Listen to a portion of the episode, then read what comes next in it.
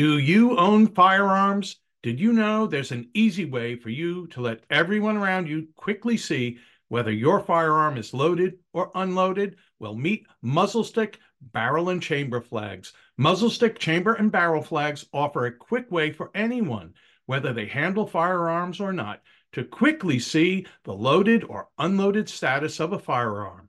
And that could save lives. Are you one of the nearly 80% of firearms owners that keep a loaded gun out of the safe for personal protection, taking an extra safety precaution by using muzzle sticks, big, bright barrel and chamber flags will let everyone around your firearm know if it is loaded or unloaded. Muzzle stick does not recommend keeping a loaded firearm outside of a gun safe, but the reality is that some firearm owners do. Clearly marking a gun status communicates to others around that may or may not have firearm handling experience that it is something that they would not want to handle. Muzzle stick is not intended to replace the rules of firearm safety. However, their chamber and barrel flags give firearms rapid and clear identification, which could result in saved lives. It's time for you to do everything you can to be a safe and responsible firearms owners head over to muzzlestick.com. That's M U Z L S T I K.com today to place your order. After all, we all only have but one life.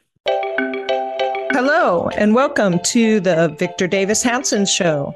Victor is an author, scholar, columnist, essayist, political and cultural critic, and uh, as I like to have him, the our favorite provocateur of the left. He is also the Martin and Illie Anderson Senior Fellow in Military History and Classics at the Hoover Institution and the Wayne and Marcia Buske Distinguished Fellow in History at Hillsdale College. He has currently started a series of interviews directed at modern culture. And this week we have Scott Atlas, who is the Robert Wesson Senior Fellow in Healthcare Policy at the Hoover Institution and a senior advisor in healthcare to three presidential campaigns and the special advisor to the president in the Trump administration. He has written the standard reference book on magnetic resonance imaging of the brain and spine. And we welcome you, Scott. Thanks Thank for you being for having here. me. Happy to be here. We have a few messages to listen to, and then we'll come right back. Hey, it's Kaley Cuoco for Priceline. Ready to go to your happy place for a happy price? Well, why didn't you say so? Just download the Priceline app right now and save up to 60% on hotels. So, whether it's Cousin Kevin's Kazoo concert in Kansas City, go Kevin, or Becky's Bachelorette Bash in Bermuda, you never have to miss a trip ever again. So, download the Priceline app today. Your savings are waiting. Go to your happy place for a happy price. Go to your happy price, Priceline. There's something magical about unboxing.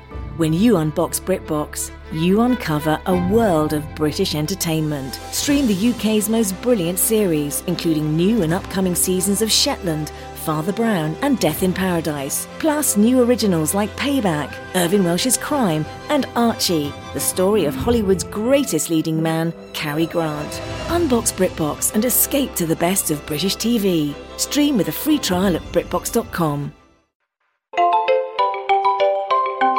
Welcome back. I'm in awe, Scott, of all that you've stood for and endured in the time of COVID. I think that we all remember you for that. And no one knows the story better beside yourself, of course, than Victor Davis Hanson. And so I'm going to turn this over to Victor at this point. Hi, Scott. Um, Hey, Victor. so happy to have you. Before we start about you know you know your recent book and your policies that were in, so influential and the controversies that arose, just tell us a little bit. You went to the University of Chicago Medical School and the University of Illinois undergraduate. Where where were you? Where did you grow up? Where what? Where where did Sure. you live? Yeah, Well, I was born uh, in the Chicago in Chicago in itself. Chicago. Yeah. And yes, to a uh, a, a a very uh, what would call a you know, lower income uh, working class family. My grandparents were born, all four grandparents were born outside the US and were immigrants. I, uh, my father was uh, someone who held multiple jobs after enlisting in the Marines uh, right after Pearl Harbor and he did not go to college. I was the first uh, generation in my family to attend college. My father uh, and mother worked uh, very hard to raise us and have instill values that education uh, was very important. And of course, uh, I still believe that. We moved around quite a bit in the Midwest. Uh, my father was a traveling salesman, a taxi driver, operated a barber did many different things. And um, I attended University of Illinois in Champaign Urbana, as did my brother. And I actually met my wife in college.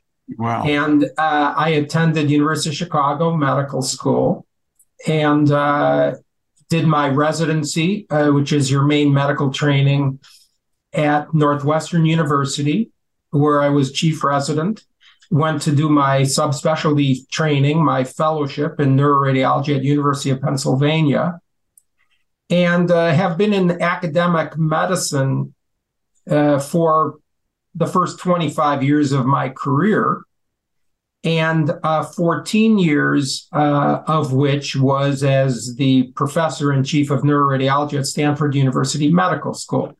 And as you know, uh, about a decade ago, I took a full time endowed chair position at Hoover Institution, which is the public policy institute that you and I both mm-hmm. work at.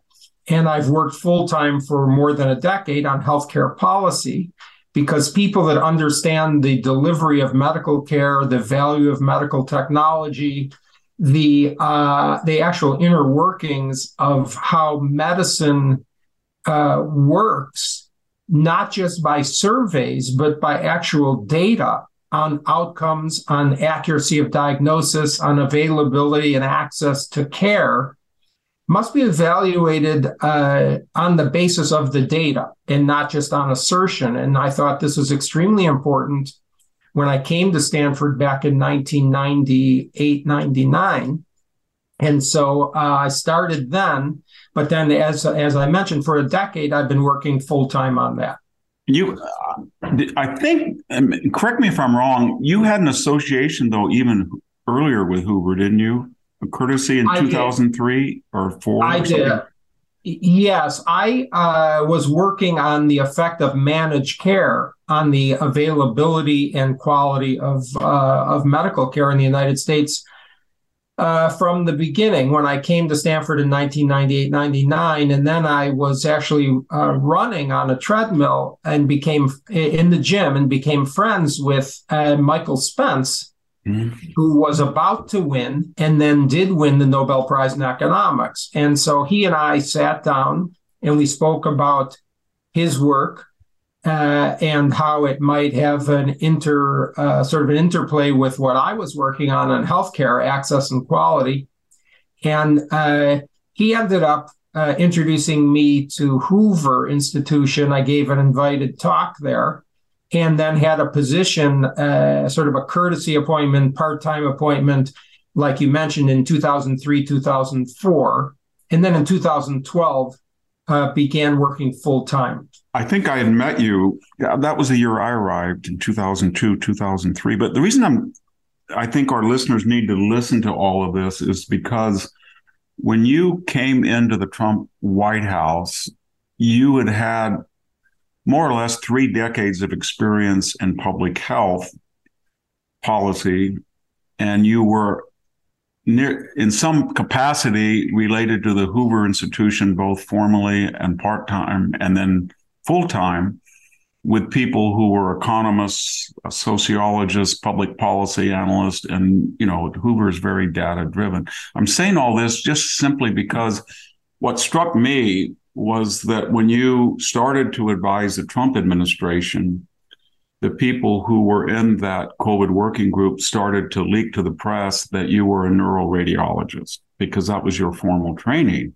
And that, that really resonated with me because I was a classical scholar, a professor for 20 years of Greek and Latin classical languages, and yet a military historian and a columnist, and people had said, well, you can't weigh in on public policy because you're a classicist.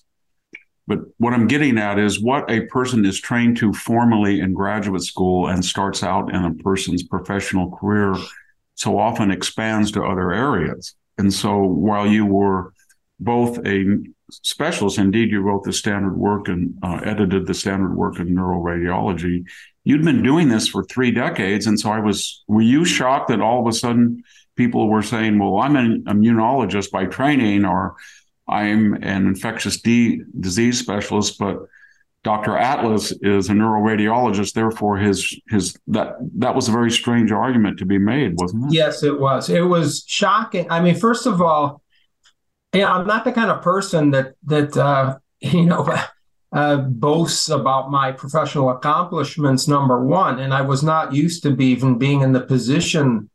Uh, I mean, I'm very confident of my CV. Uh, you know, I uh, you know, uh, I've been working in academic medicine and medical science, clinical medicine, uh, research, and teaching other doctors for 30 plus years uh, all over the world. I had been a visiting professor at every one of the top medical centers in the United States from coast to coast. I've written more than 100 peer reviewed papers in scientific journals. I've had more than 600 invited lectures at the top medical centers and academic societies in the United States and all over the world in my career. I've had 30, more than 30 funded research grants from the NIH and elsewhere on medical science. I've written almost 200 papers on public policy in healthcare in my career. And this was all pre COVID.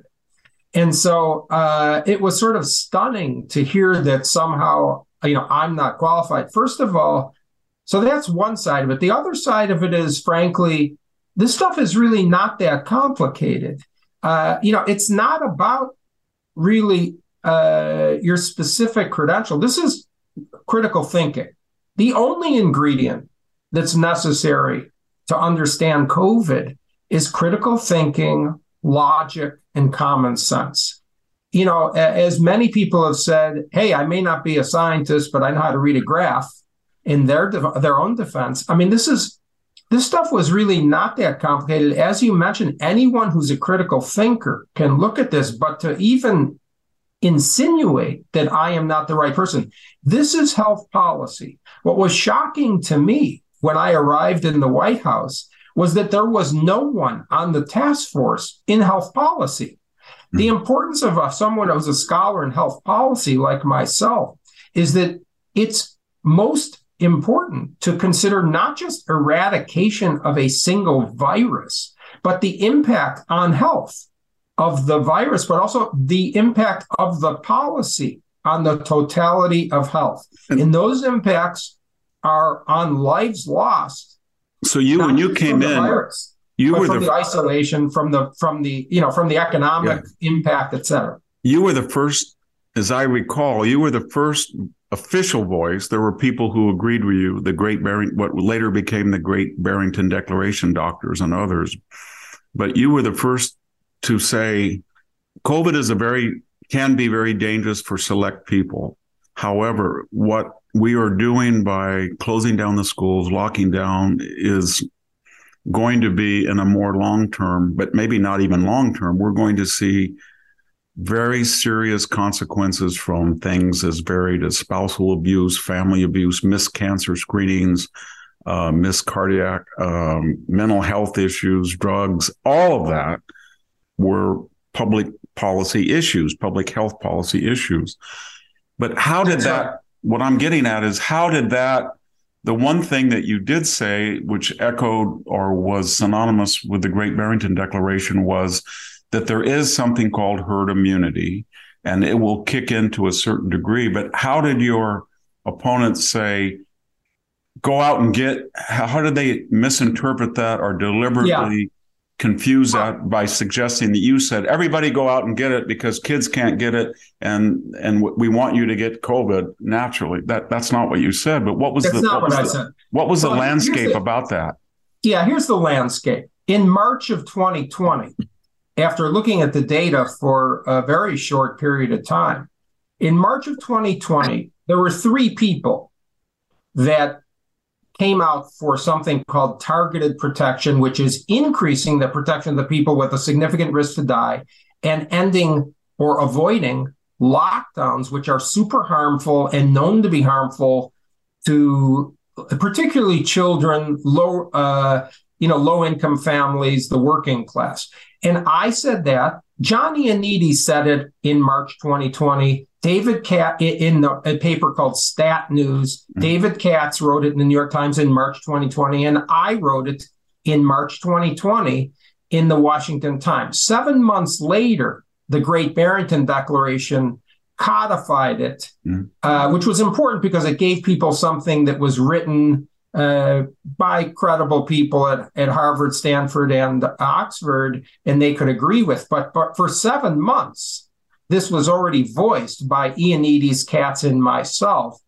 And what they did, they, the opponents, the advocates of the lockdowns, they convinced the public with two very important lies. Number one, they demonized everyone who was against the lockdowns by lying and saying that people who chose to open were choosing the economy over lives, which of course was the opposite of decades of economics literature, which said that severe economic downturns killed people. And their second lie, as you mentioned just now, was that if you're against the lockdowns, you're for allowing the infection to spread without any mitigation, the so called herd immunity strategy, which is, of course, not what I said. It's not what anyone said. In fact, I never even heard anyone say that. I never advised it in the White House. I never heard it even being discussed in the White House. There was never any discussion of letting the infection spread without mitigation, where I said and wrote dozens of times in pieces before, during, and after my time in the White House uh, was that we should increase the protection. They weren't doing enough to protecting the people known to be at risk. And their strategy was a gross failure. You know, anywhere from 40 to 80% of deaths in various states were inside nursing homes. These were the known high risk people. And that what I advocated for was increasing protection, was increasing testing inside nursing homes, was increasing in testing. They were testing once per week nursing home workers. I said that has to be done three days a week, five days a week when there's high activity. I wanted increasing uh, tests sent to senior centers that re- that non-residential seniors frequented. I wanted more tests sent to historically black colleges and universities so that we could protect their high-risk faculty.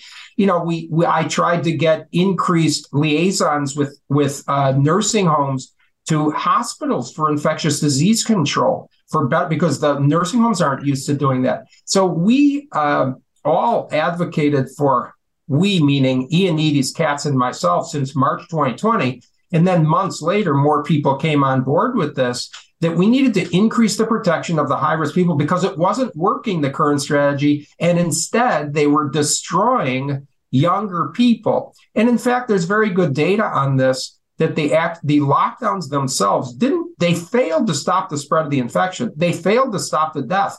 But in fact some papers show that the lockdowns themselves increased the deaths by confining people indoors where they cannot isolate from high risk family members by keeping them away from outside where, where the infection does not spread and of course the serious damages as you alluded to to children and young people particularly uh, from isolation itself.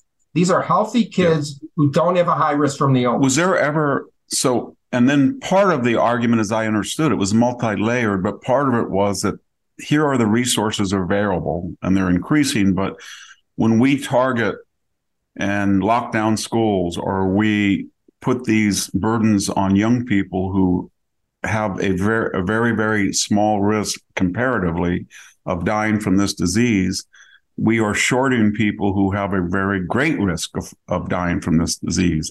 So it was a, a strategy of of where you not to have a shotgun approach, which would short people and get them killed because they wouldn't have enough resources, but to focus resources on those communities, elderly or other particular people with morbidities. And we Yes, were that- not doing and we were not doing that. Is that right? that that's that's a big part of it is that you know uh, it makes no sense because to to just do this what you say is shotgun approach. I mean first of all by february march millions of people in the united states already had the infection. And so it was ludicrous to think that an infection that spreads by breathing uh, would be stopped. But also the resources you had you needed to increase the protection of people who were dying uh, rather than increasing protection of people who had minuscule risk of illness and thereby sacrificing the old people. But I want to say something in addition, Victor, which is that the standard pandemic management was not lockdowns. For more for about 15 years, the, the, the key paper that is the reference for how to manage a pandemic was written uh, by uh, the people who were credited with getting rid of smallpox. They wrote it in 2006, and in their paper, which is the standard for pandemic management, they explicitly said advise people who are sick to stay home, but everyone else should work. They explicitly said uh, closing schools is not recommended. Re- restricting large groups is not effective. Blocking travel is not effective. And it's extremely harmful. So this was a break in standard. The reckless, the non standard policy were the lockdowns. The safe alternative, the safe policy, and the standard policy was targeted protection. This was known for, for 15 years or more. Almost as you could almost say it was the traditional or conservative approach, and what we enacted was the untried and radical approach. That's exactly what Yeah, I'm saying is yeah. that what was enacted was reckless and frankly unethical. Yeah. So, do you think that in this long, tortured debate, the fact that we, after the Delta had passed, then when there was a pause, and I remember Joe Biden had said by July 4th it'll be over with. But do you don't do you think that the Omicron variants and the fact that this disease did, in fact, as you and others had predicted, infect a lot more people than they had imagined, and did not uh, seriously and you know make uh, a lot of children fa- uh, ill or even much less fatally ill, and then the nuance on the vaccination and boosters that while they do suppress perhaps the severity of symptomology and the transmission perhaps they they were not quite as billed as, before. What i'm getting at is as this virus mutated and became more infectious it became less severe and more people got it. And it sort of ended up like people at the great barrington declaration and you had predicted. Isn't that true in some well, ways? okay, so there's a couple of key points. Number one, uh, as a pandemic evolves, the virus mutates, like you say, and it becomes uh, it or remains or becomes even more infectious, contagious.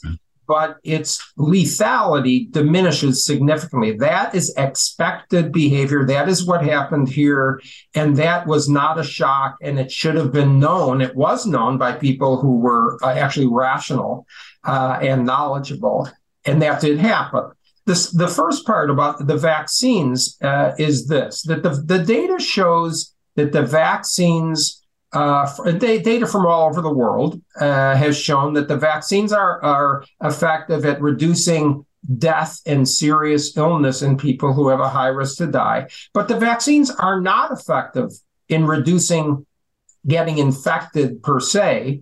The, the vaccines, not, not after uh, 30 to 90 days. And the vaccines are not effective at reducing transmission. And this is particularly true in the Omicron and subsequent variants, where the protection against infection was essentially zero after 30 to 60 days.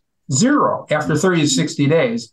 And therefore, the, the protection against spreading it was also zero after 30 to 60 days. And so the point here is this the vaccine's benefit is a personal benefit to people who have a significant risk to die. But it is not a public benefit. The vaccine does not protect others if you get vaccinated. The vaccine, therefore, to be mandated as a public benefit uh, is irrational. It doesn't make sense. It's contrary to the data. There is no science behind saying that if you're vaccinated, you're protecting others. That is simply false, contrary to the data. And that's data all over the world, including in the United States.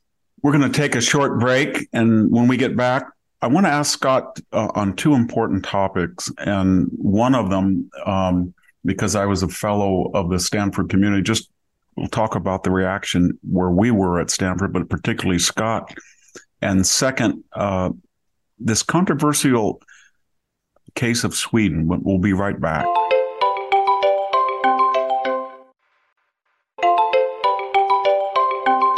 And we're back again.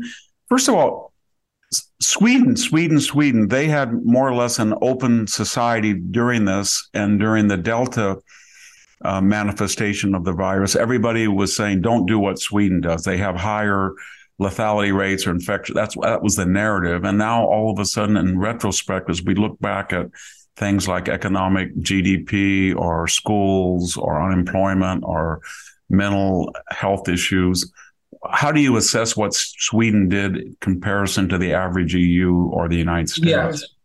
So Sweden uh, is a fascinating story that's been uh, distorted uh, by the media. And uh, again, this is one of these denial of fact. The fact is that Sweden has the best outcome by excess deaths of any country in the OECD. The best. That's the OECD's own data. OECD is the Organization of Economically uh, Developed Countries, of which the United States is part of. And if you look at the OECD data that was published in July this year, the percent increase in excess deaths, which means the number of deaths, the percent of deaths in your country over and above what you would have in a non pandemic year, is the smallest in Sweden than any other country. Let me ask, let me just stop you. Why, just why, what are factors that are known or speculated that would support that that explain that phenomenon was it because mental health issues or that their immune systems remain robust by being out and exposed to people or what what, what do you think as a as a medical mm-hmm. practitioner would explain that it, it's yeah, really controversial but it's true because i've seen the data true. and by the way uh, yeah I'll, I'll, answer it in a second but I, I want to answer this say this first the people that say oh sweden didn't do as well as finland what's going on. Uh, actually, they did better, but Finland did well too. And Finland, actually, after the first 30 days of the pandemic, by June of, of 2020, Finland had a less strict policy than Sweden. Finland doing well is another endorsement of non-lockdown strategy, but people don't want to don't don't know that. So the answer to why a country that would open would do better uh, is that number one, lockdowns kill people. That's numbers one through nine. Lockdowns kill people. Why? Because they have severe economic downturn. As you mentioned, suicides go way up, drug overdoses go way up. Uh, you're confining people. The spread of the infection is actually higher. You can't isolate because you're telling people to stay indoors. Uh, and so you have a lot of death from the lockdown. The second part is it's true uh, that, uh, and we're seeing it today. When you isolate people, if you put everybody in a plastic bag and wore an oxygen tank, the extreme isolation, mm-hmm. you would prevent any kind of immune uh, responses of your body from occurring. You would be isolated. And if you were able to isolate someone that sufficiently, uh, you are you are hurting them. We see that today. When we see right now in our in our United States that children, there's an explosion of RSV, respiratory syncytial virus, and influenza in children. Why is that? Well, that's one of the consequences of preventing kids from mingling in schools. Kids get viruses in schools, and that is a healthy part of building their own immune system. And that is backed up in this uh, in this pandemic because as we know, the data shows the following people who recovered from COVID have a better protection against serious illness, against death, against any infection from COVID. They have a better protection than people who were vaccinated and never had COVID. And so um, there is such a biological phenomenon mm. uh, as recovery related immunity. This has been known, as my friend Martin Kulldorff likes to say, since uh, ancient Greece. 2,500 years ago, but of course, it's in every biology textbook. This is not something that should ever have been denied, that there is excellent protection in a biological basis of reinfection with a serious consequence once you've had uh, recovery from the infection. Yeah, I would just so, point out that that in the second book of Thucydides' history, when he describes the Great Plague at Athens, he makes a stunning observation. He says not only was it discovered that people who had the plague never got it again, but they were so immune that they falsely thought they would never get any illness again because their immunity was such uh, from the plague. Yes. And, then, and, then, he says they were protected from the plague, but they did get other illnesses. But it, it, it's you're right; it was 2,500 years of. And you know that's that's actually relevant to today's policies. The the idea that uh, hospital employees, nurses, for instance, should be fired if they don't get the vaccine, regardless of whether they had COVID in the past or not, is really the opposite of what was shown in in uh, the the Athenian plague. Because when people like nurses have recovered from COVID, they are the perfect people to take care of patients with COVID because yeah. they, the nurses, are protected. Let me ask you. I, I think because it was it's a little bit more esoteric, but so we at the Hoover Institution were watching this unfold, and we we're reading the things that you were writing as early that got public attention in early spring 2020 and we watched this evolution but what was dumb what i was dumbfounded was to the degree that at the hoover institution i was aware of public policy other than you your work and others at the hoover but i was a i had uh, come across john ioannidis' name especially in connection with the theranos uh, meltdown where he had suggested that this Elizabeth Holmes blood testing device was not going to work. He was very prescient. There were others who came in, Michael Levitt, the Nobel Prize winner, Jay Bhattacharya. So what I'm getting at, Scott, is that as a naive observer, I was under the impression that Stanford Medical School and the Hoover Institution were very proud of this specialty that this university had developed in public health policy and particularly in data driven things because we had a Nobel Prize winner and the two luminaries that were still full time at the medical school and yourself. And yet, when you all seem to agree in different from different aspects and different levels of exposure, probably because you were point man that you were on television and you were working with Trump, it was controversial. But nonetheless, how did it happen that Stanford, rather than claiming all of you guys and saying, you know what, our immunologists, our public health people, our virologists, they're at the cutting edge of this debate, why all of a sudden did they turn on those guys in general, but in you in particular, you think? It didn't make any sense to me because I wasn't. Well, go ahead. Yes, I, I mean basically, you know the the problem was these people have been exposed, Victor, as you know. Uh, and how have they been exposed? They, meaning the university, science, and, and public health community at Stanford, but also elsewhere. They've been exposed as uh, as being, you know, non-expert, politicized, and frankly unethical. Why do I say that? Well, uh, as you know, uh, the first uh, thing to happen was that the Stanford Medical School, a group of professors where I used to be a, a colleague, got together and wrote a letter and posted on the medical school uh, website, which uh, pretended to be official. Uh, which was basically uh, a, a, an ad hominem attack on me. This was in September, uh, and of course, uh, that's strange because I said the exact same things about who's at risk, about the extremely low risk to children, about how schools should open, about how lockdowns were harmful and erroneous, about recovered people having had protection from serious illness. The exact same thing as both John Ioannidis and Jay Bhattacharya, but only one of us got a letter of censure.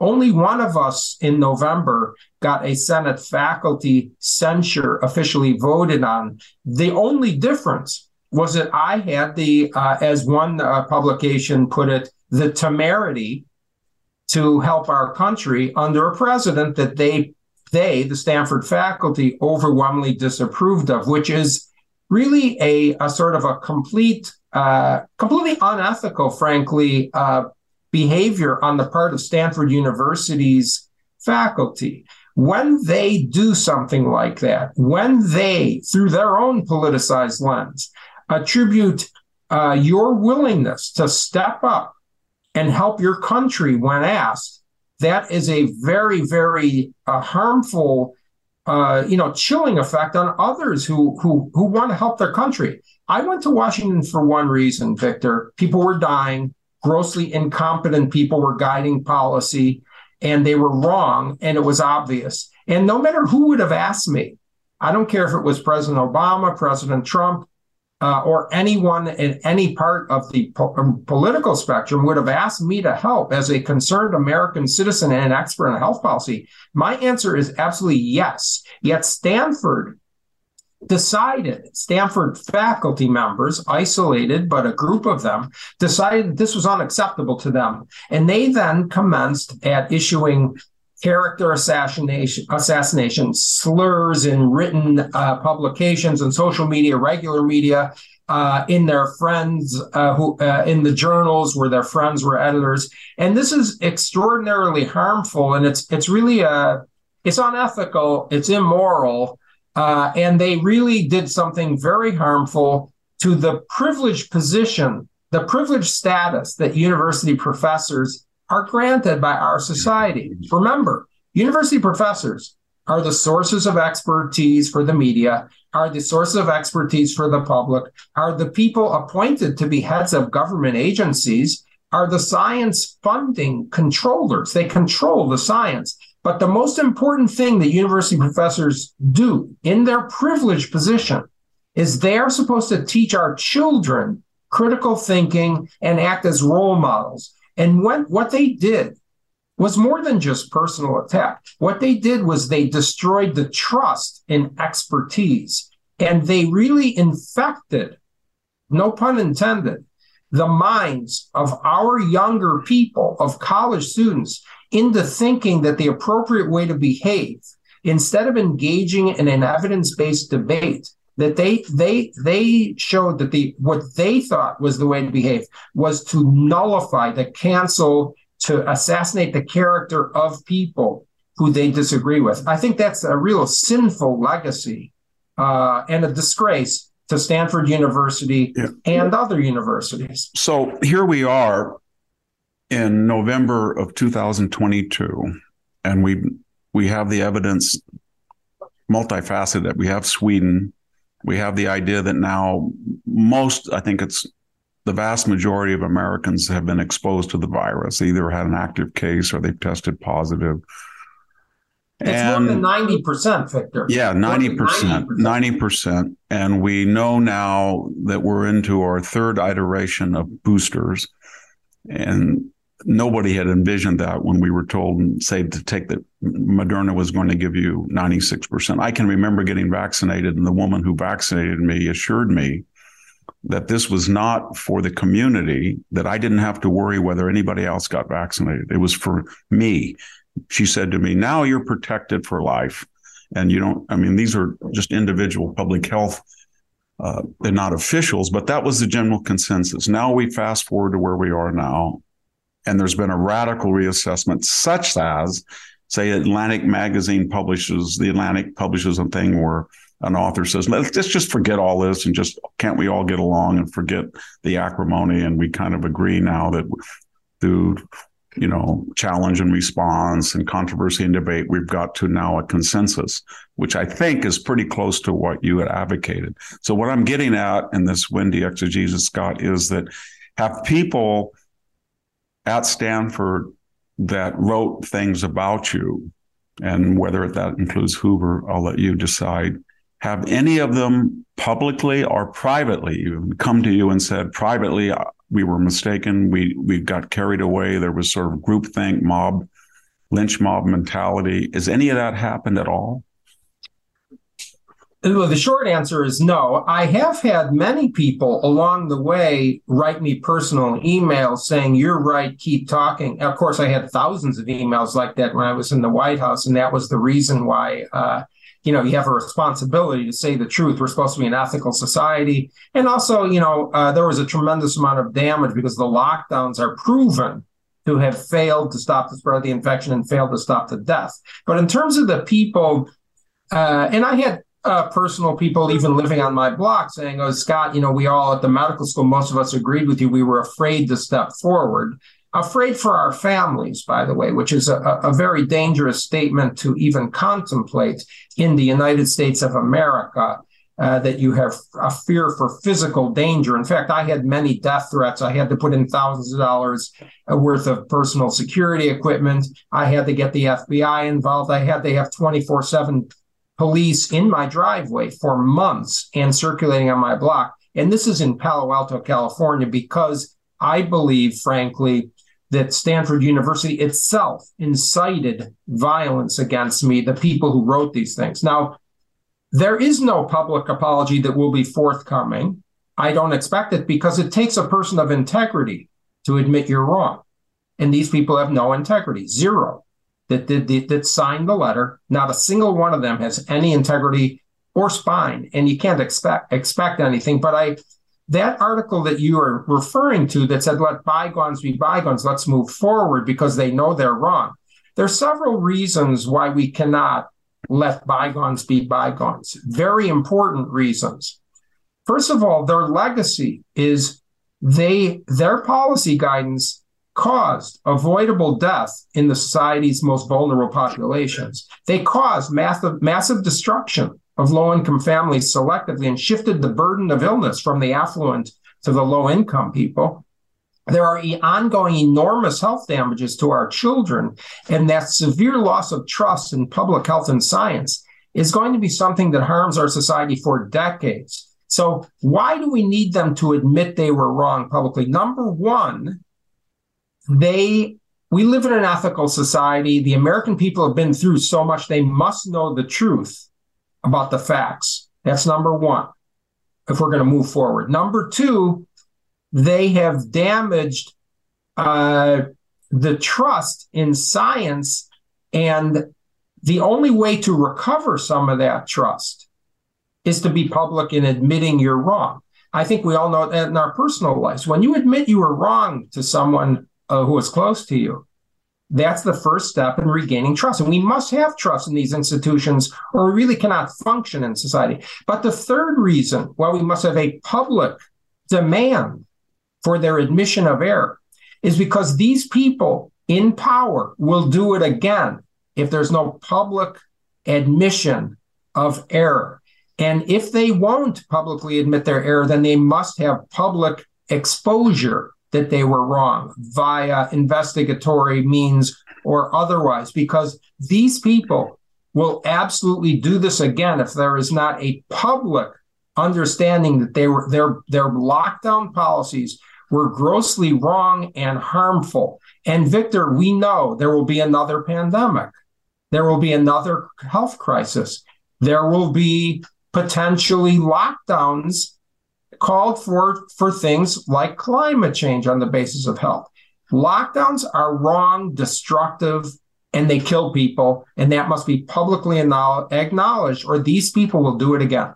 You have some confidence. I'm not sure that I do, but I want to raise the possibility that with the change and control of the House and promises of investigations, that at least in the case of the National Institute of Allergy and Infectious Diseases and perhaps Dr. Fauci or the CDC or the NAI, there are going to be people called before Congress and they're going to have to explain everything from the efforts to suppress open because this this your general principle that there was not a tolerance for open debate also extends as you know to early, early, very uh, logical, analytical, data driven explanations that this virus probably started at the Wuhan lab.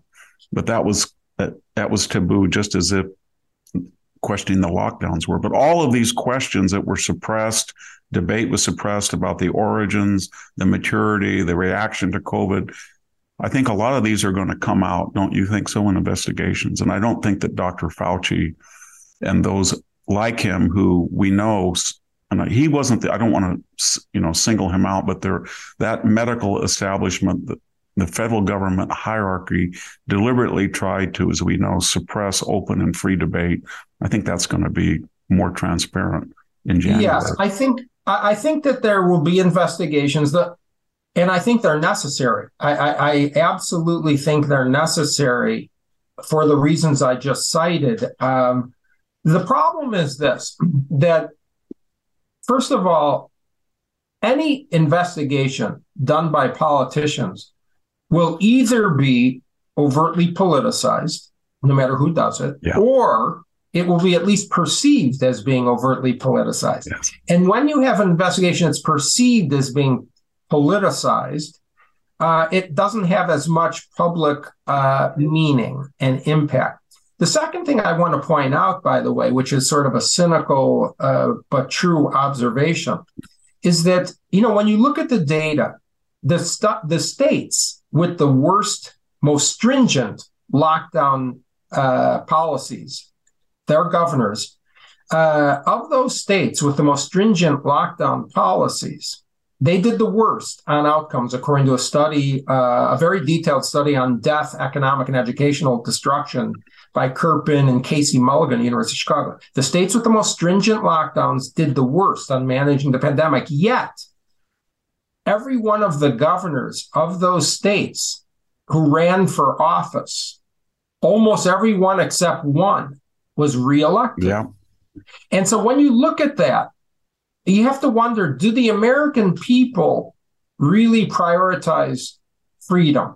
Do the American people really prioritize uh, I mean, they reelected these people in these states, reelected governors who who overtly destroyed their children. Okay, and so uh, you just have to wonder what's going on there. I understand a lot of people moved to the states where governors did a great job, like Florida's governor Ron DeSantis. A lot of people relocated from New York, for instance, but that's not enough in number mm. to explain the, the election. And so you have to sort of, I, am a little bit, uh, I, I'm very concerned, more than a little bit, that there's been a change in the American public. Uh, because who are we to say that someone should be punished, for instance, when the voters reelected those people? I mean, you know, this is this is is a, a very sort of fascinating and horrifying thought. Yeah, I agree with you. I would say that I, not that we can rely post facto on the accuracy of the polls, but when people were asked, unfortunately, to rate the issues by which they predicated their votes, I thought that COVID would be a lot higher than it was. And they said, I think the conservatives were a little bit fooled because they were assured that it was in the order of inflation, fuel prices, crime, border, when in fact it was inflation, abortion, and then uh, worry about insurrection or something, semi-fascism, or all of the stuff that the, the Biden uh, speeches. So I don't think that for both parties did not privilege that or give it the attention that it should. But um, right, think- you have to just wonder. I mean, it's true. You can't draw a conclusion uh, about any single issue from an election. I think we all yeah. know that. But I, I, was just looking at the data. There were nine governors, including the mayor of Washington, D.C., that ran for reelection among the 11 worst performing states on COVID. Nine ran for reelection. Only one was not reelected, and that was in Nevada. Yeah. So it's, it's, sort of frightening. It, but when we look, if we look back at all of this and we look at everything that's happened, uh, and I want to remind our listeners that I kind of had a front row seat because I was at the Hoover Institution and I was watching this unfold.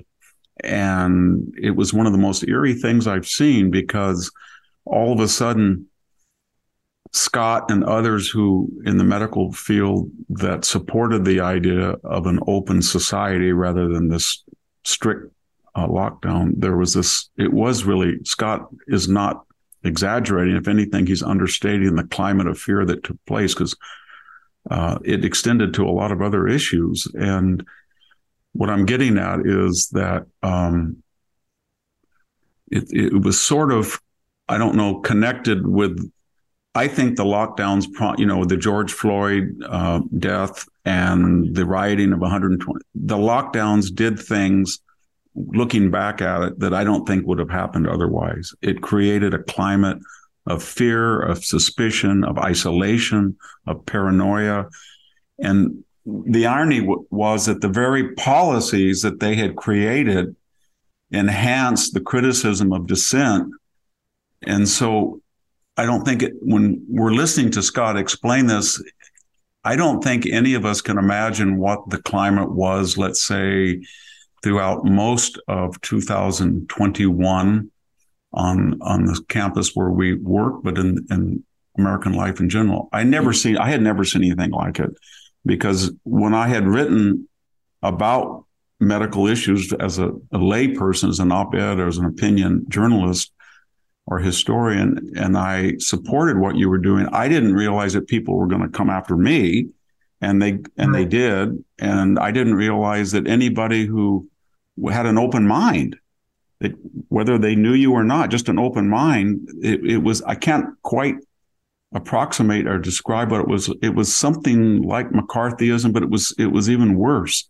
And yes I think it, you're right. You, your your point Victor uh, I mean I do want to point out that there were very few people as courageous as you who were willing to say uh, the truth, and uh, that's that's so important, not for necessarily in an individual basis as much as when people like you and and I spoke out, uh, we give regular people the a little bit more courage in in saying yes, I agree with that, and so there's a very important role of people who are sort of the people to speak out that I think uh, society needs. And, and of course, we, we take these things uh, with a much higher uh, degree of seriousness now that we see how dangerous the other side is. But I think you're pointing out something the effectiveness of this cancel culture or this censorship. You have to realize that uh, your your audience, I mean, you know this, that this kind of uh, vilification, demonization of people who are speaking against the lockdowns was a very complex interplay between university experts, so called, the public health pseudo experts that were deemed expert, and the media. media. And the media is really, this was the first pandemic or crisis really during social media that was amplifying the fear tremendously, but they were all in it together. And there was, for the first time in my uh, adult life that I was aware of, overt censorship. Uh, YouTube and Facebook, YouTube was bragging uh, in the Washington Post in November of 2020 that they had taken down something like 7 million posts. And this was not just uh, accepted, it was assumed to be good that they were censoring actual stopping the information. I personally, as advisor to the president, was blocked and censored on Twitter. You would think the American people should know what the advisor to the president was saying during the pandemic crisis, yet somehow Twitter on their own decided this was harmful uh, even though what I wrote was actually direct quotes from the CDC, from University of Oxford, et cetera. Apparently, they thought that it was you were more dangerous than, let's say, the Taliban and the Iranian theocrats that had open access to, to Twitter all during the time that they were blocking you. Let's stop exactly. for a second, and we're going to come right back with a final observation from Scott in a minute.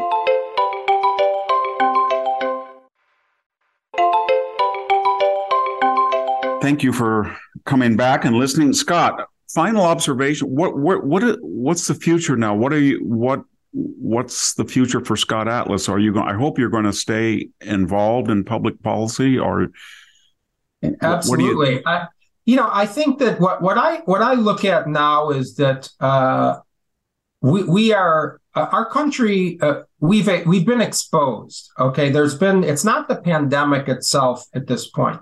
It's what was exposed, the serious problems in our society, uh, in all free societies, but particularly in the United States. We're in crisis. Science policy, public health policy is in crisis. We have a denial of fact. We have a censorship of the free exchange of ideas that is essential to any free society in determining truth.